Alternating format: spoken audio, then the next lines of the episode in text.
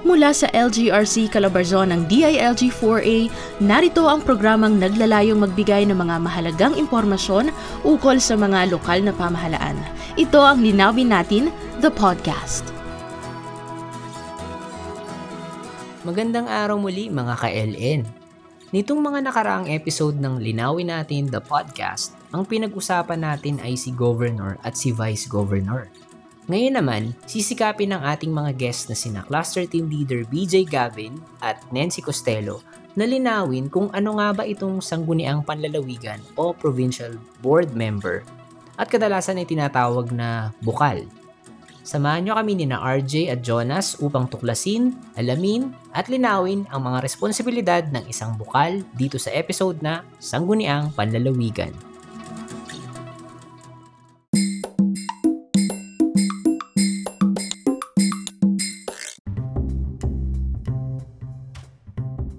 Uh, si H, uh, Nancy, ano po ang uh, talagang responsibilidad ng isang bukal?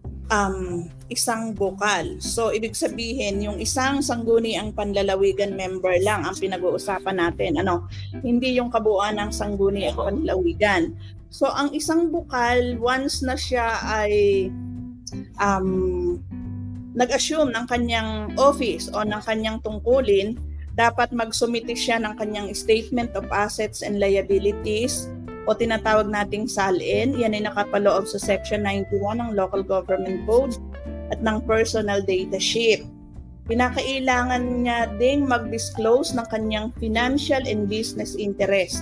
Yan ay nasa Section 51 para malaman at uh, maging transparent na bilang isang bukal, itong mga financial interest and business interest na ito ay um, yan ang nasa amin at wala siyang um, anong sinasabi natin dito? Wala muna siyang dapat na um, kaugnayan doon. And kinakailangan din na kapag siya ay um, nanungkulan, dapat na manumpa siya sa kanyang katungkulan o magkaroon siya ng oath of office. Hindi siya pwedeng mag-assume bilang sangguni ang panlalawigan member kung wala siyang oath of office.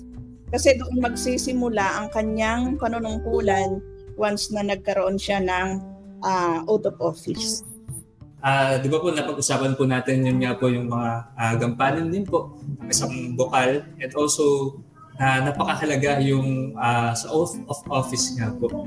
So, ngayon naman po, uh, di ba po nabigyan niyo po ng emphasis, uh, emphasis yung sa uh, bukal and na-mention nga din po kanina yung sa sangguniang panalawigan. Uh, siguro po pag-usapan naman po natin kung ano naman po ang kahalagahan ng isang sangguniang panlalawigan. Okay, bilang isang sangguniang panlalawigan, ito ay katuwang ng ating uh, punong lalawigan para sa pagsasagawa ng mga batas at resolusyon na magsasakatuparan kung ano naman yung plano ng ating gobernador na pangkaunlaran, pangkaayusan, pangkatahimikan, kapayapaan, pagkakapantay-pantay at iba pa para sa kagalingan ng bawat mamamayan ng lalawigan. So sila ang bumubuo ng legislature sa uh, level ng lalawigan. Yan. So kung wala sila, ay walang binigyan ang ng kapangyarihan ng batas kundi ang sangguniang panlalawigan. Kaya magka-complement ang gobernador at saka ang sanggunian. Uh, hindi maiipatupad ng gobernador ang kanyang mga plano, hindi ma, ma hindi ito maiisa katuparan, hindi mare-realize kung wala ang tulong ng sangguni ang panlalawigan dahil um, para maisa katuparan ng mga estratehiya niya at ang kanyang uh, vision, kinakailangan ang batas at resolusyon na ginagawa ng sangguniang panlalawigan. So pareho naman silang mahalaga. Mm-hmm. Tamang-tama yung uh, kasagutan ni CH Nancy no, uh, Jonas kasi ang uh, talagang uh, trabaho ng uh, ating mga bukal ay ang paggawa ng mga ordinansa para sa buong uh, lalawigan ng uh, kanilang nasasakupan. Uh, gusto ko lang uh, idagdag uh, si H. Nancy kasi ang bukal ay uh, nagko-comprise sa sangguniang panlalawigan. Pero bukal lang ba ang bumubuo dito or may iba pa silang uh, miyembro? Uh, general term kasi ang bukal. Lahat ng miyembro ng sangguniang panlalawigan ay tinatawag na bukal. Pero ang miyembro ng sangguniang panlalawigan ay ang pangalawang punong lalawigan pero hindi siya tinatawag na bukal. Presiding officer din ang pangalawang punong lalawigan o ang ating vice-gobernador. Ang mga regular na, mem- na miyembro ng sangguniang panlalawigan ay bukal ang Pangulo ng Liga ng mga Barangay, pag siya ay naging member na, nag-assume ng office, siya ay bukal na din ang tawag. Pangulo ng Federasyon ng Sangguniang Kabataan, siya ay bukal na din ang tawag. Pangulo ng Federasyon ng mga miyembro ng Sangguniang Panlungsod at Bayan o mas kilala natin sa Councilors League at ang mga sectoral representatives na uh, nanggagaling sa kababaihan, manggagawa, at iba pang workers, urban poor, indigenous at may kapansanan. Although sa ngayon, ang nagiging member pa lang ng sanggunian ay ang indigenous uh, people dahil sa kanilang batas. Yun kasing uh, ibang sektor ay wala pang batas para uh, mapili natin yung representative nila doon sa sangguniang panlalawigan. So yun yung mga bumubuo ng ating sangguniang panlalawigan. Ayan, so uh, mabalik tayo dun uh, si H. Nancy dahil uh, maraming ang mga miyembro ang bumubuo dito sa ating sangguniang panlalawigan kasi kasama na rin dyan yung mga ibang sektor. Tama po ba? Uh, na bumubuo sa sangguniang panlalawigan. Maaari nyo bang mabigyan ng ano uh, mailarawan sa ating mga KLN kung paano isinasagawa ang uh, meeting ng Sangguniang Panlalawigan? So sa session o sa meeting ng Sangguniang Panlalawigan, uh, syempre ito ay ginagawa sa kanilang session hall. Makikita natin doon na may naandoon ng ating watawat ng Pilipinas, mandatory yan. Uh, naandoon din ang logo ng ng kanilang lalawigan. Siyempre, yung mesa ng ating presiding officer na ayan ay nakaangat sa sa sahig para mas kita ng mga members. Uh, tapos sa baba niya yung kalihim ng sangguniang panlalawigan para mag-minutes ng kanilang meeting. And then yung mga upuan ng mga sangguniang panlalawigan member na ito ay nakaharap doon sa ating presiding officer. Ang objective nito para ang pag-uusap ang ay i-address doon sa ating vice-gobernador o sa presiding officer, hindi doon sa katabi. Yon. At makikita din natin sa isang sangguniang panlalawigan session hall na may mga uh, upuan para sa mga bisita. Halimbawa, nag-invite sila ng speaker o kaya naman may mga gustong manood. So may mga lugar para sa kanila. And then, para mag- magkaroon ng sesyon, kinakailangan ang presence ng presiding officer o yun ng ating vice-gobernador. Kinakailangan ng kalihim, kinakailangan ang sapat na bilang o quorum na tinatawag natin, kinakailangan ng rules of procedure na ginagawa yan ng sangguniang panlalawigan sa uh, bago sila magsimula ng kanilang termino o o sa mga unang araw ng pag-assume nila ng kanilang tungkulin at order of business na kung sa hindi legislative body ang tawag natin ay agenda pero pag legislative body ay order of business. So doon sa pagpupulong once na naando na silang lahat sa session hall um optional kasi ang panalangin. So mayroong mayroong nagse-session na nananalangin muna sila bago mag-call to order. Meron namang nagko-call to order tapos ay panalangin. And then, um, pag-awit ng lupang hinirang, tapos lahat na ng lalawigan, hindi lang lalawigan, bayan, lungsod, meron na rin silang himno, 'di ba? So kinakantan din nila 'yon. At meron din ang mga sanggunian na nanunumpa sa watawat. Maganda ring maging maging practice yun para lagi nating naaalala bakit tayo ay nasa ganitong bakit sila na, nasa ganyang posisyon ano pag nanonumpa sa watawat. Yan. And then after na magkaroon ng call to order, Siyempre, di ipukpuk yan. Ano? May gable si, si, ano, si presiding officer. Pag nga, pagka naririnig natin na uh, pag nag-call to order, dalawang pukpuk siya. Pagka narinig nyo ay tatlo, bakit pag narinig nyo, bakit tatlo naman sila? Bakit yung sabi ay dalawang pukpok lang pag call to order? Pag naman tatlo ang narinig nyo, ibig sabihin magsitayo kayong sabay-sabay at baka mananalangin o aawit ng lupang hinirang. Yon. So pagkatapos ng mga yon ay babasahin ang katitikan um, Depende ito sa internal rules of procedure ng mga sanggunian kung kinakailangang basahin ito verbatim o isa-isa, sunod-sunod na babasahin or bibigyan na sila ng kopya yung mga sangguniang panlalawigan at magko-comment na lamang sila kung merong hindi napasama o may mali doon sa minutes. Yon. And then after noon ng pagbas at pag-approve ng katitikan, merong tinatawag tayong privilege of question hour ito yung pagkakataon kung halimbawa may in-invite sila na speaker dahil may mga issue, may gusto silang malinawan, halimbawa in-invite si DILG, in-invite si si treasurer or kung anumang posisyon, yun po yon sa privilege hour. After noon na malinawan, mag, malinawan nila mga, mga question nila para uh, magawa nila halimbawa ang isang ordinansa o maipasa nila yung resolution. Pagkatapos noon, uh, ito na yung nasa calendar of business. So magsisimula sila sa unfinished business, uh, yung mga hindi natapos na pag-usapan noong nakaraang meeting. Ito yung mga hindi na-aksyonan, ito yung mga na-postpone, yan. After noon, yung tinatawag nating business of the day, ito naman, ang una ay binabasa yung mga items for third reading. Pag third reading kasi, ina-approve na yung ordinansa. Kasi ang may third reading rule ang ating mga sanggunian. So, una yung items for third reading, kasunod noon uh, items for second reading.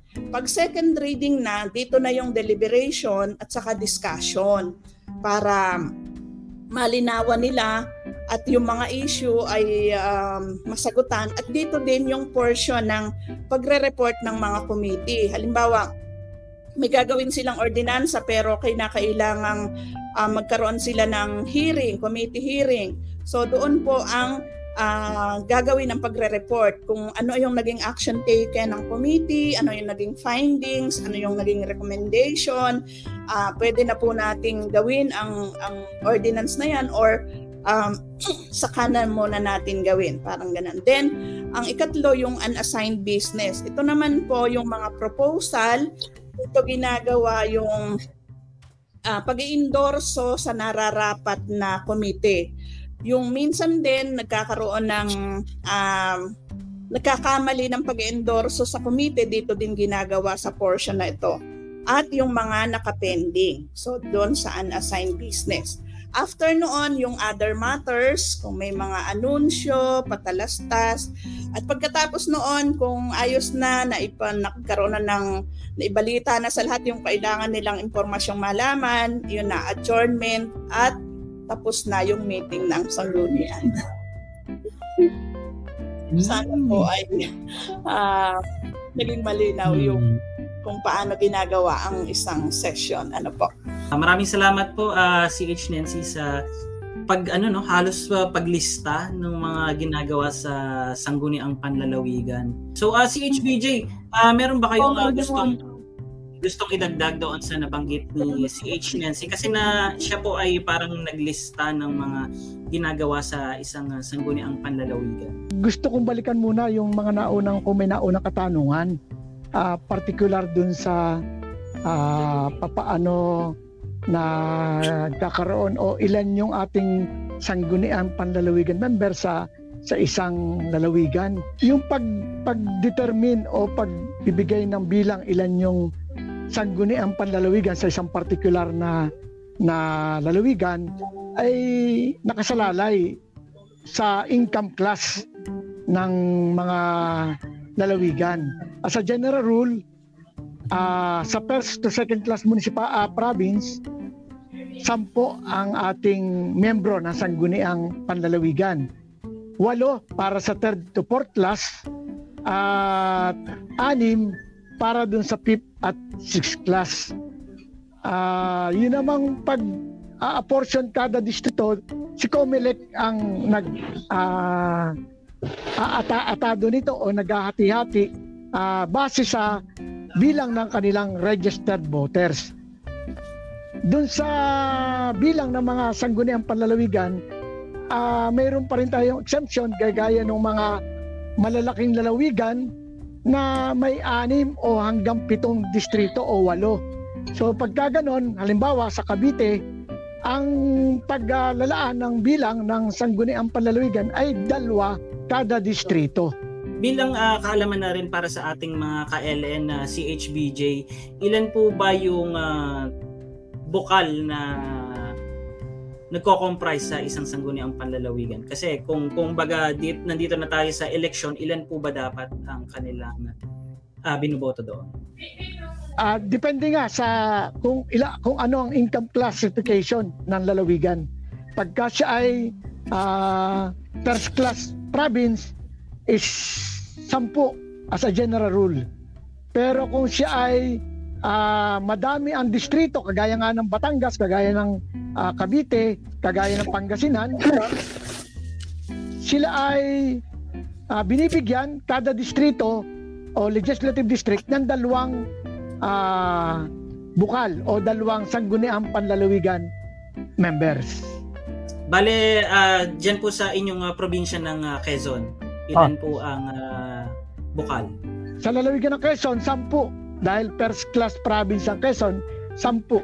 Uh, dalawa sa first district, tatlo sa second district, dalawa sa uh, third district at tatlo uli sa fourth district ng Quezon province ganun po pala kadami. Ah, kayo naman po, ah, si H. Nancy, sa probinsya ng Rizal, ilan po ang uh, bukal na nagko-comprise sa Sangguniang Panlalawigan? Example ko na lang yung probinsya ng Cavite kasi ah, walo ang distrito sa amin. So, ikagalawa, labing anim. Tapos SK, labing pito, Liga ng mga barangay, labing walo, at yung PCL, labing siyam at yung presiding officer, so silang lahat ay dalawampu. Yung presiding officer at yung mga uh, regular at mga wala kaming sectoral pa. Ang alam ko may sectoral ay tal nga. May indigenous member sila, IPM. Ayun po. So, ayun, maraming salamat po uh, si HBJ at uh, si Nancy sa nalinawan po natin. Also, of course, even yung sa ating uh, kanya-kanyang nire-represent na province, ano, tsaka kung saan din tayo, na liwanagan po natin kung ano po yung, o ilan yung mga miyembro, at kung ano-ano yung mga uh, ginagawa po natin sa meeting. Kanina nga po sa mga paglalarawan uh, o pag-explain po natin, parang na-imagine po namin eh kung paano po uh, nag na ginaganap ang isang sesyon sa isang uh, sangguniang panlalawigang uh, na meeting po. Kaya uh, sobrang linaw po para po sa amin po and of course sa ating mga ka-LN din. So maraming salamat po si H. Nancy at uh, si H. BJ uh, sa inyong mga kasagutan patungkol sa Bukal at maging sa sangguniang panlalawigan.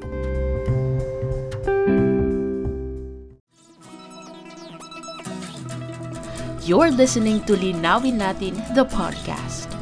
For more up to date information on matters related to local governance, local government units, and directives from our national government, follow us on Twitter, Instagram, YouTube, and Facebook at TILGR4A. Let us know if you have questions or suggestions on topics that you want us to talk about through our social media pages. Tandaan, kung may mga katanungan, linawin natin yan.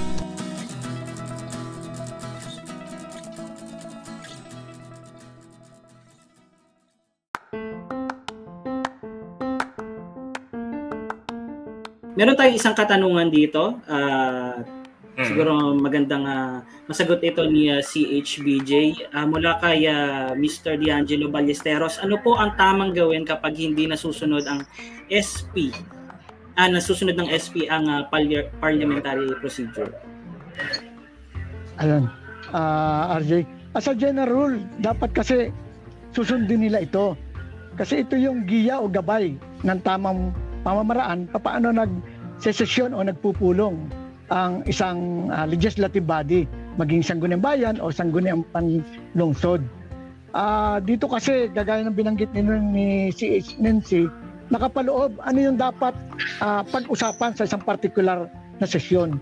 Wala akong uh, alam na sangguniang panlalawigan o kahit sangguniang bayan na nagsesyon na hindi sinusunod ang kanilang internal rules. Uh, dito kasi yung tamang proseso paano uh, sa maayos at uh, sibil na pamamaraan nagkakaroon ng uh, pagpupulong ang ating sangguniang panlalawigan. Kailangan sundin talaga ito, kailangan sundin. Mm. Ayun po, so mahalaga yung uh, pagsunod sa uh, rules. Uh, si H, uh, Nancy, baka meron po kayong idadagdag? Uh, siguro ating tingnan bakit hindi nasusunod ang parliamentary procedures doon sa pagmi-meeting ng sanggunian baka sila ay naninibago, baka sila lahat ay bago, so hindi pa nila gamay ang parliamentary procedures, baka pwedeng tulungan natin na magkaroon sila ng orientation paano ba uh, isinasagawa ang meeting na ginagamit ang parliamentary procedures. Kasi inadapt talaga yan ng sanggunian para magkaroon ng order doon sa meeting nila. Kaya uh, pag walang parliamentary procedures or hindi nasunod, baka magkagulo sila. 'di ba? Kaya 'yon, tingnan muna natin ano ba yung reason bakit hindi nasusunod. At mm, saka natin gamutin ang kanilang problema. Either mag-orientation or uh, baka dapat i-update yung kanilang internal rules of procedure para mas maging malinaw sa kanila uh, napaka-well explained ng ating mga uh, ah, CH pagdating po sa question. I think na-satisfied naman nung uh, nag-comment or nagtanong mm-hmm. uh, yung question ni ni Mr. Angelo Ballesteros. Ayun. Di ba po ang nagko-convene ng ating uh, SP ay ang ating uh, Vice Governor. Meron po bang uh, instances na hindi si Vice Governor ang nagpo-convene? Uh, simulan po natin kay CH Nancy. Okay. Um, halimbawa, nagkaroon ng schedule ng session pero wala ang ating Vice Governor. Baka nagkasakit siya. So, uh, kung sino yung present doon sa mga sangguni ang panlalawigan members, ay magpipili sila o mag elect sila kung sino ang magiging presiding officer.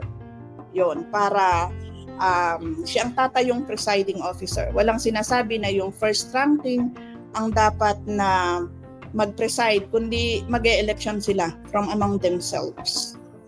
Uh, si HBJ, may gusto po ba kayong idagdag doon? Ayan, kagaya rin po ng binanggit ni, ni CH Nancy.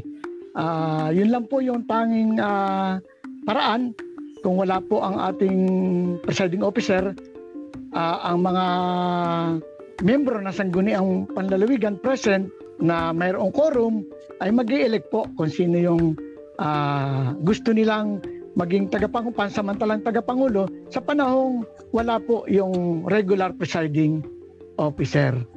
Uh, unlike po sa Senate, mayroon po kasi silang tinatawag na uh, Senate President pro tempore So automatic po yan. Pagka wala si Senate President, yung Senate President pro tempore, nag-take over po sila. Sa sangguniang bayan, sangguniang panlungsod, panlalawigan, so mag elect po sila nung uh, temporary presiding officer. Ayun. So, doon natin makikita sa mga sa mga sagot ng ating mga CH na mm-hmm ang kahalagahan ng law and order sa mga bawat sessions and also yung presence din ng uh, presiding officer. Dito na po natatapos ang ating programa ngayong hapon. Muli, uh, maraming salamat po uh, CH Nancy at CH BJ para sa pagbibigay uh, linaw sa ating mga manonood. So, uh, sa pagtatapos po natin, maaari po ba kayong magbigay ng uh, huling mensahe para sa ating mga ka-LN? Siguro po ay simulan po natin kay CH uh, ah, BJ. Muli, maraming salamat sa ating regional management sa pag-anyaya bilang isang uh, panauhin sa ating uh, linawin natin program na itinataguyod ng DLG Regional Office Number 4 uh, pagpamanil po kanina yung technical problem na nangyari kaya hindi po agad ako nakasagot o naka-join ng maayos. Uh, maganda po itong ating ginagawang programa para linawin yung mga uh, bagay lalo na yung mga namumuno sa ating mga uh, bayan, sa ating mga lungsod, sa ating mga lalawigan. Para sa nalalapit na, na eleksyon, meron tayong idea ano ba yung ginagawa na isang particular na opisyal ng ating pamahalaan. Maraming salamat muli. Uh, magandang hapon po at mabuhay po ang DILG Calabarzon.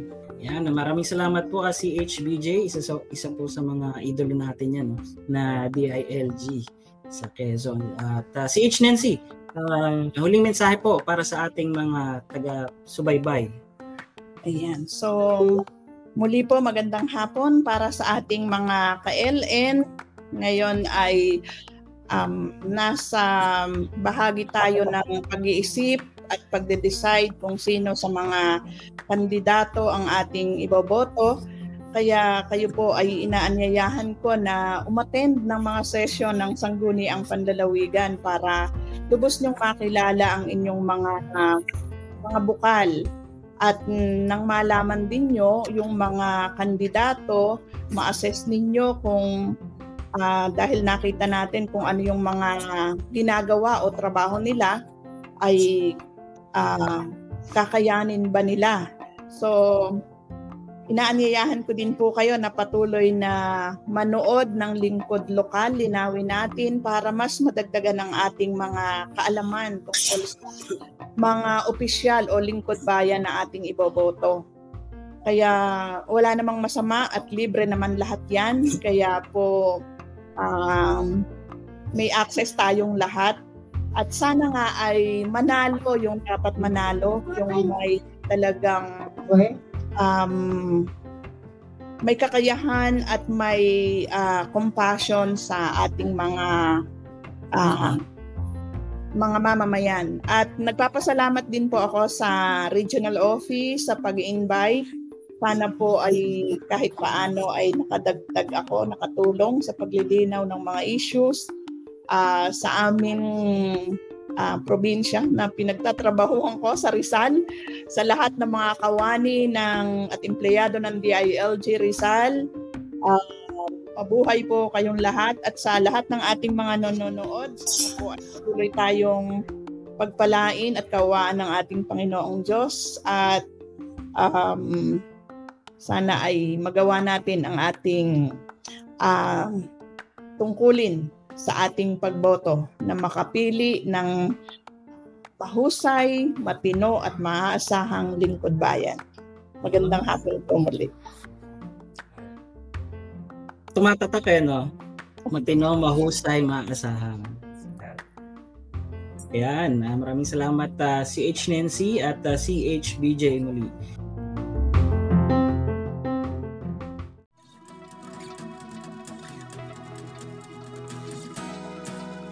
Inyong napakinggan ang Linawin Natin, the podcast. Kung may mga katanungan, suggestions at comments tungkol sa inyong napakinggan, Please let us know through our social media pages on Twitter, Facebook, or Instagram at DILGR4A. Abangan ang mga susunod na episodes dito sa Linawin Natin, the podcast.